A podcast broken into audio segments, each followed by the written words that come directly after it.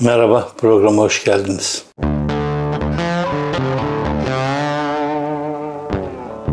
Bugün size e, Kemal Kılıçdaroğlu'nun helalleşmesinden e, bahsedeceğim biraz. Kemal Kılıçdaroğlu'nun helalleşmesi e, niyeyse e, bir sürü insanın bilhassa e, iktidar yalakalarını çok ciddi rahatsız etti.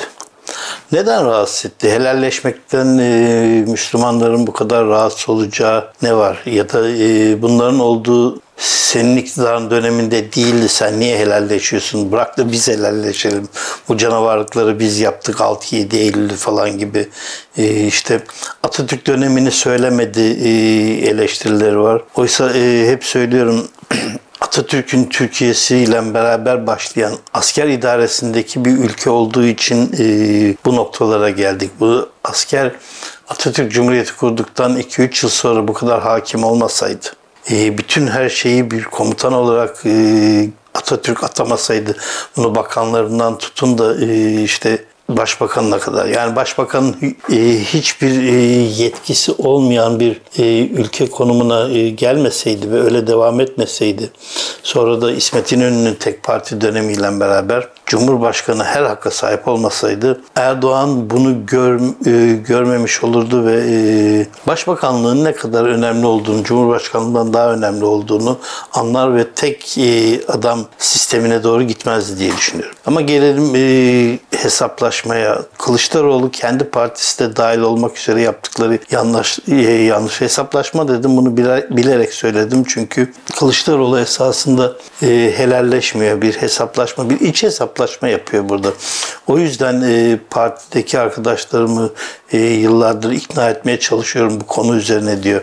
E, helalleşmek için bu kadar ikna etmesine gerek yok çünkü. Ama hesap iç hesaplaşmada, öz eleştiride bunun ciddi bir e, payı var diye düşünüyorum. Şimdi neden e, önce şunu anlatayım. Neden kendine ait olmayan dönem yani kendi iktidarına, CHP iktidarına ait olmayan dönemlerle hesaplaşıyor e, Kılıçdaroğlu?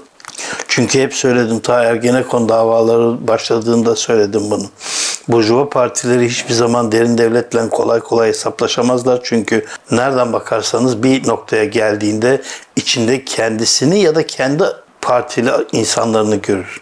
Ama il başkanıdır ama gençlik kolları başkanıdır. Derin devletle anlaşmıştır ve bu e, işin içine girmiştir. Yani e, bunun nasıl örneklerini e, verebiliriz? Milli dediğimiz her şeyde e, sağ ve sol, sosyal demokrat, liberal, dinci, dinci, ırkçı parti demeden e, hani hep beraber imza atıyorlar ya işte bu noktada bu böyledir. Başka ne nasıldır? Neden böyle olmuştur? Dersim olaylarındaki de Dersim katliamındaki e, bunun adını söylemedi diyorlar e, Kılıçdaroğlu için ama kendisi aynen şunu söylüyor. Yani kendi partimizin de yanlışları derken bunu kastediyor zaten ki daha önce de söylemişti bunu. E, bununla e, hesaplaşmak gerekir. Bunların artık tartışmalarını bir noktaya koyup bunların var olduğunu ve bunlardan özür dilemek gerektiğini düşünerek söylediğini düşünüyorum ben. E, CHP'nin çok ciddi bir şanssızlığı var esasında. Neden? E, tek parti döneminden dolayı. Çünkü tek parti dönemine baktığımızda orada bugün e, olunmasını istedikleri CHP değil o. Onun adını CHP 46 öncesine baktığınızda onun adına CHP'den çok e, tek devlet partisi demek daha doğru olacak diye düşünüyorum. Çünkü e, ne Saraçoğlu ne e, onun dışındaki e, başbakanlar şimdi isimleri birden aklıma gelmedi ama 3-4 tanesi kesinlikle e, CHP'nin bugünkü çizgisinde ya da olmak istedikleri şu anda Kılıçdaroğlu'nun gelmek istediği çizgide bir parti değil. O yüzden o dönemdeki buna e, Dersim katliamı da dahil bugünkü çizgiye taşımak doğru bir olay değil gibi geliyor. Baykal döneminde bunu yapabilirdiniz. Baykal'ın e, Kemalistliği, Mustafa Kemal'i e, sonuna kadar yani hiç bir kul olarak görüp e, desteklemesinin nedeni bu CHP'nin eski insanlarının bu şekilde bağlanmasının nedeni bu. Ama şu anda gelen gençlerle beraber oluşan CHP böyle bir CHP değil ve Kemal Kılıçdaroğlu bunun çok iyi farkında. Esasında önce SODEP'te sonra SHP'de e, ismi, e, Erdal İnönü'nün başlattığı bir e, bana göre bir çığırdır o bir dönemdir. Önemli bir dönemdir. Kürtlerle birlikte hareket etmesi dahil olmak üzere o hareketi devam edip ettirip e, başka bir noktaya getirmek istiyor Kemal Kılıçdaroğlu. Kemal Kılıçdaroğlu'nun e, esas hedefi e, Erdoğan sonrası seçimi değil. Yani Erdoğan'ı yıkacak olan bu önümüzdeki seçim değil Kemal Kılıçdaroğlu'nun hedefi. Kemal Kılıçdaroğlu'nun ondan sonraki hedefi ee, çok önemli. Bu da tek başına iktidar dönemi. Şimdi Kemal Kılıçdaroğlu'nun siyasetini tek başına CHP siyaset diye bugün alamayız.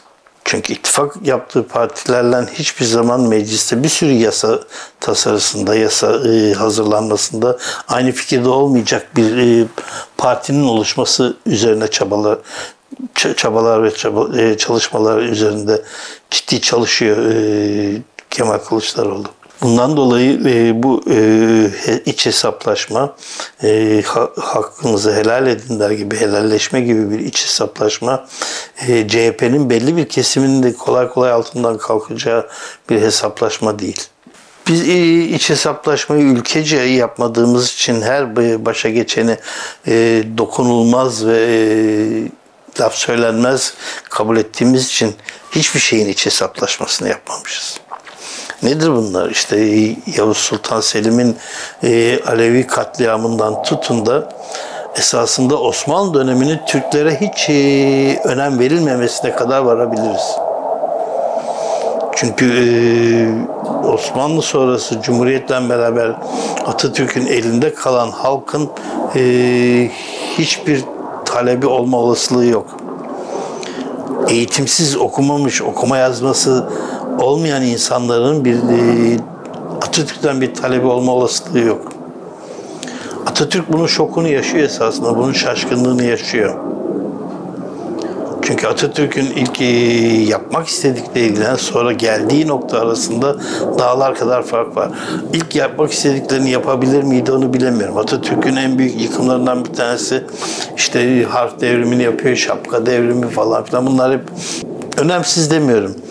Ama %95'i ortalama olarak söylüyorum. %95'inin okuma yazmasının olmadığı bir toplumda harf devrimi o kadar etkilemiyor. Doğrudur yanlıştır o ayrı bir tartışma konusu ama etkilemiyor. Çünkü her, e, 95'i sıfırdan öğrenecek bir toplum var karşınızda.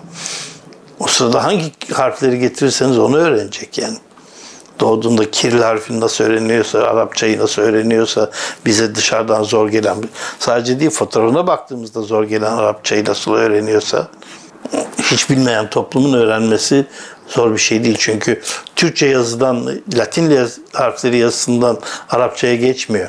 Zaten diğerini de hiç bilmediği için sıfırdan başlıyor. Ya da şapka devrimi ya da kadınların oy hakkı. Gazeteleri okumayan, siyaseti dinlemeyen o zaman televizyon yok. Radyodan e, okumadığı için dinlediğini pek fazla algılamayan kadınların oy hakkı ne kadar etkili olmuştur. Önemsiz demiyorum. Şimdi bu şekilde e, saldıracaklarını biliyorum. Önemsiz değil, önemli. Ama idrak meselesi ondan daha önemli idrak etmedikten sonra kadının oy hakkının e, ağasının ya da beyinin ya da babasının kayınpederinin dediğin dışında çıkmayan kadının oy hakkı ne kadar etkili oldu. Bunları irdelemeden bir şeyi Aa, doğrudur demek çok yanlış şeyler. Ha, yapamadığı ne bu, bu kadar uzattığım bölüm toprak reformu. Atatürk topra inandığı o toprak reformunu yapabilse Adnan Menderes liderliğinde toprak ağlarının bunda Kürtler de çok ciddi e, çoğunlukta bunu engelleyebilse yapabilse toprak reformunu ciddi bir şekilde e, başka bir noktaya gelebilecek Türkiye diye düşünüyorum. Ama bunu kabullenecek, bunu Maraba kabullenmiyor. Çünkü Maraba'nın toprak ağasına isyan edecek yeteri derecede bilgisi yok. Hiç unutmuyorum çocuktum. Van depremi şey, Van'daydı sanıyorum. Çok büyük bir deprem olmuştu. O zaman daha televizyon falan yeni çıkmıştı diye anımsıyorum. Ee, bir amca televizyonda söyleşi yapıyorlar. Etrafta telaşlı bir şekilde ailesini arıyor adam. Sordular çok kaybım var mı diye ya da buna benzer bir soru. Çocukluğumu anımsamıyorum ama adamın cümleleri hiç aklımdan gelmiyor. İsimleri burada ben uyduruyorum ama e, buna benzer isimler. Oğlum Hüsso diye seslendim, cevap yok. Karım Fadime'ye seslendim, cevap yok. Kızım Ayşe'ye, Zeyno'ya seslendim, cevap yok. Torunuma seslendim, cevap yok. Allah devlete zival vermesin dedi. Bütün aile gitmiş, ne çocuk, ne torun, ne damat, ne gelin, hiçbir şey kalmamış, eşi de yok. Ve büyük bir olasılıkla kalabalık aile, daha saymadıkları var büyük bir olasılıkla. Şimdi bu Allah devlete bir zival vermesin. Bana doğru düz ev yapmadı diye isyan etmeyen, beni uyarmadı, beni e, hiç e, bir şey söylemedi diyen bir toplum o zaman işte toprak reformu içinde Atatürk yanında yer almıyor. Buna benzer çok şey var tabii. Ondan sonra Atatürk e, başka türlü bana göre ben öyle düşünüyorum. Başka türlü başa çıkamayacağını anladıkça gittikçe e, katılaşıyor, e, diktatörleşiyor ve e, ne başbakanın önemi var ne başkasının önemi var. İşte Dersim katliamı için İsmet İnönü başbakanlığında İsmet İnönü ben 10-15 kişiyle bu işi çözerim. Sizin önerdiğinize karşıyım de dedikten sonra başbakanlıktan alınıyor. İsmet İnönü'nün e, söylediği çok mu demokrat? Gene 10-15 kişiyi asacak kesecek. Ama bir halk katliamına gitmenin yanlış olduğunu söylüyor. Atatürk için çok kolay bir başbakanın e, değiştirmek onun düşüncesini, onun emri altında. Çünkü tek hükümdar öyle e, gelmiş ve öyle devam ettiriyor. 38 1920'lerden 38'lere 18 sene aynı sistem işte. 18 sene içerisinde o virajın ne kadar dönüşü olacağına karar veren bir cumhurbaşkanıyla baş, baş başayız. Türk lirasını yerle yeksan eden bir cumhurbaşkanıyız. Çünkü e, Merkez Bankası'ndaki bugünküler için söylemiyorum ama ilk baştaki uzmanlara hiç güvenmeden böyle yapacaksınız dediği için. Bunu söylüyorum. Bu, bu, bu, bu böyle olduğu zaman olmuyor işte.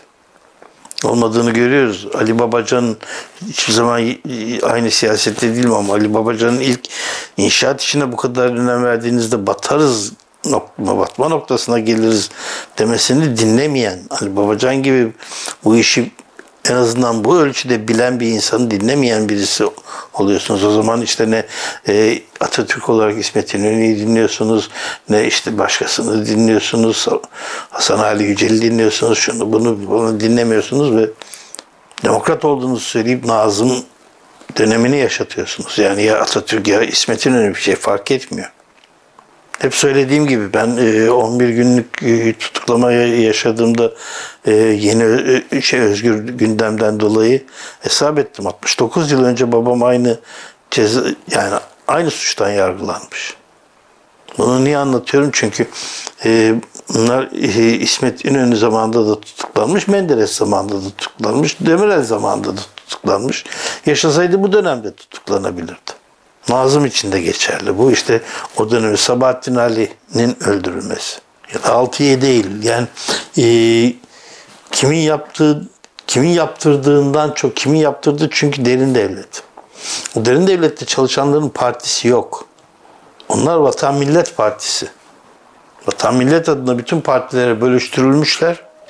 Böyle bir şey olduğunda destekliyorlar. Çünkü o sokağa çıkanların e, evleri, dükkanları harabe eden işte e, ruloları, kumaş rulolarını sokaklara atılanların hepsi mi Demokrat Partiliydi? Hiçbir CHP'li yoktu. Hiçbir kendisine demokrat diyen yoktu. Daha da ileri götürerek söylüyorum. Adını değiştirmiş işte kulüpte e, iz, izledik e, onu. Adını değiştirmiş hiç e, değişik etnisitelerden insanlar yok muydu acaba?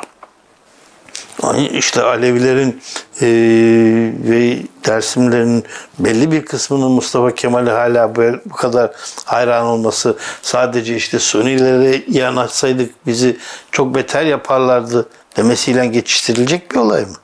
Dersime gidin, Dersim'de e, evleri, dükkanlara gidin bir, bir kısmı Atatürk'ten dolu.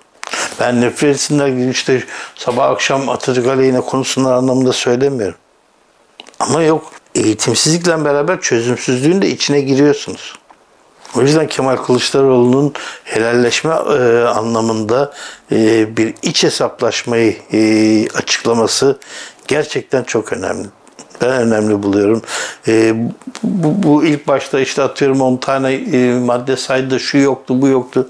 Bu sadece karalamaktır. Bu sadece bu iç hesaplaşmaya gittiğinde sizin de iç hesaplaşmaya gitmek zorunda bıraktığı içindir bu haykırışlar. Onun için e, tek başına e, bir parti üzerinden Türkiye'deki katliamları 1915'i e, bir parti üzerinden, bir dünya görüşü üzerinden bir, bir kenara atamazsınız.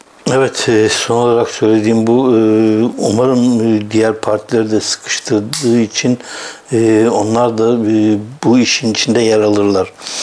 Türkiye bir şekilde derin devletten hesaplaşacak. Bu derin devletten hesaplaşmanın bir başlangıcı olabilir mi? Yani başlangıcı biz bunu yıllardır yapıyoruz ama CHP açısından önemli bir adımdır. Ee, CHP derin devletten hesaplaşmaya gidecek ilk adımı e, bu öz eleştiri babında verebilir mi? Bu çok önemli. O yüzden CHP'lilerin e, bu konuyu çok dikkatle izlemesini, takip etmesini ve e, desteklemesini öneriyorum. O hesaplaşma çok önemlidir. Bu bir takım insanları su yüzüne çıkartacaktır esasında.